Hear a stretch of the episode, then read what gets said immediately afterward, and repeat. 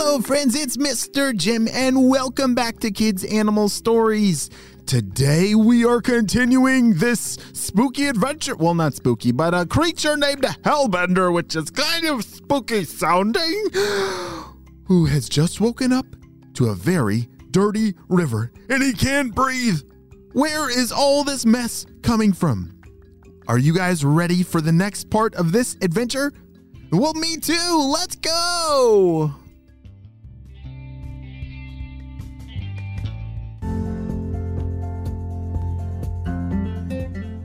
As Blake was sitting on the top of this rock, he knew that he needed to figure this out, or the whole river was going to be in some big trouble.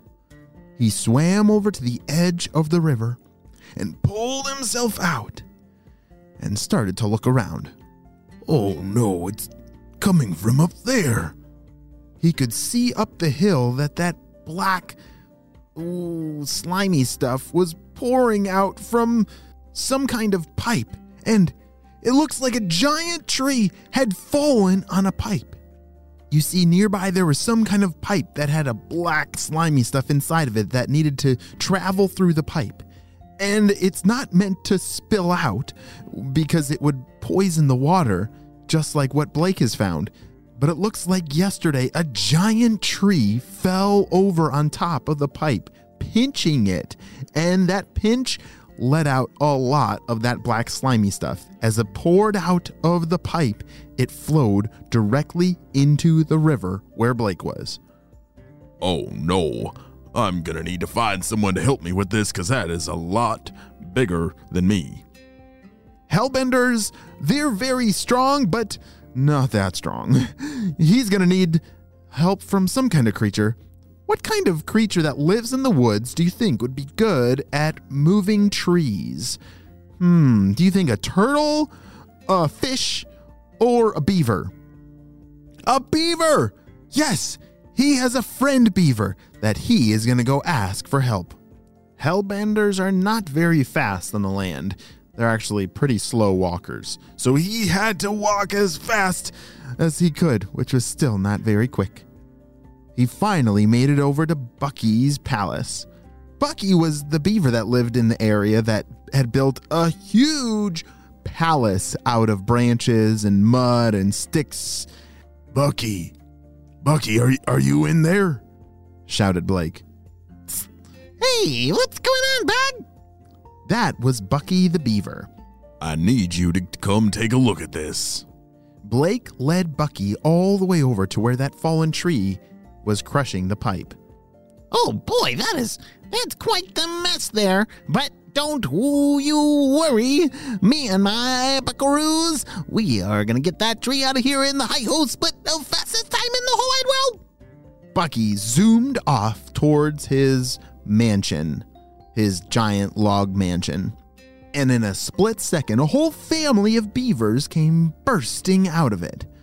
And just like that, the beavers started cutting at the tree. Yeah, did you know that beavers are really good at cutting trees down? Yeah. Do you know how they're that good? Do they have chainsaws? No, no, no, no. They don't have chainsaws. they have really sharp teeth. And when they start biting the tree and the wood as fast as they can, they even eat the bark. Yeah, they eat wood. Did you know that? I would at least need to put some ketchup or some barbecue sauce on my bark, but no, no, I don't need bark. But beavers love it, and they zoomed all the way through the tree, cut it up into smaller pieces, and were able to carefully lift it off of the pipe. There, that should do it, said Bucky. And as soon as they were able to lift the tree off of the pipe, that pinch went away, and that black ooey gooey slimy stuff stopped leaking out of it. Wow, Bucky. I I can never thank you enough. You've saved us all. The whole river owes you and your family a debt of gratitude. Oh, don't you worry. We love doing this stuff. We love helping, but we also love eating wood. So just if you ever need a tree removed, just call Bucky's tree removal service and we'll be right there, said Bucky as him and his family raced off back to their log mansion. Uh, I'm getting very sleepy, said Blake. This hellbender had never spent this long outside of his home, let alone the whole river, and he needed to get back to the water.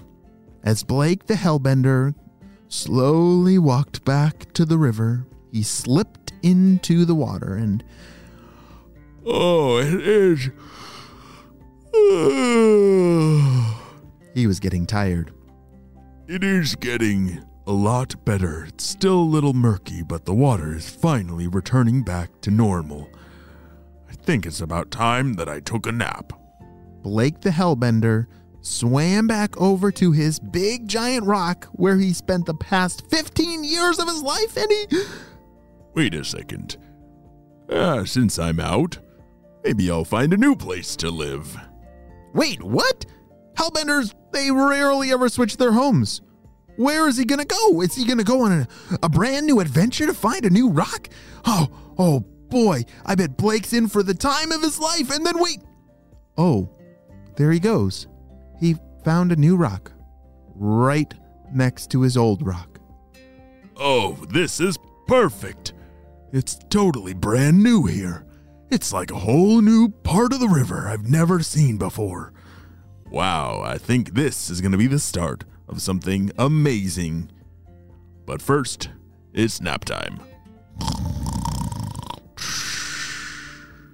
Well, I guess Blake the Hellbender did not make it very far on his adventure to find a new home. He only moved next door to the next rock. Well, I think he's about to get pretty comfortable. He's going to be there for the next 15 years. Well, that is the end of Blake's incredibly adventurous day since he never moves anywhere, and today he went everywhere. And it's time for a nap for our Hellbender friend. Everyone say good night, Blake. Good night, Blake. And the end.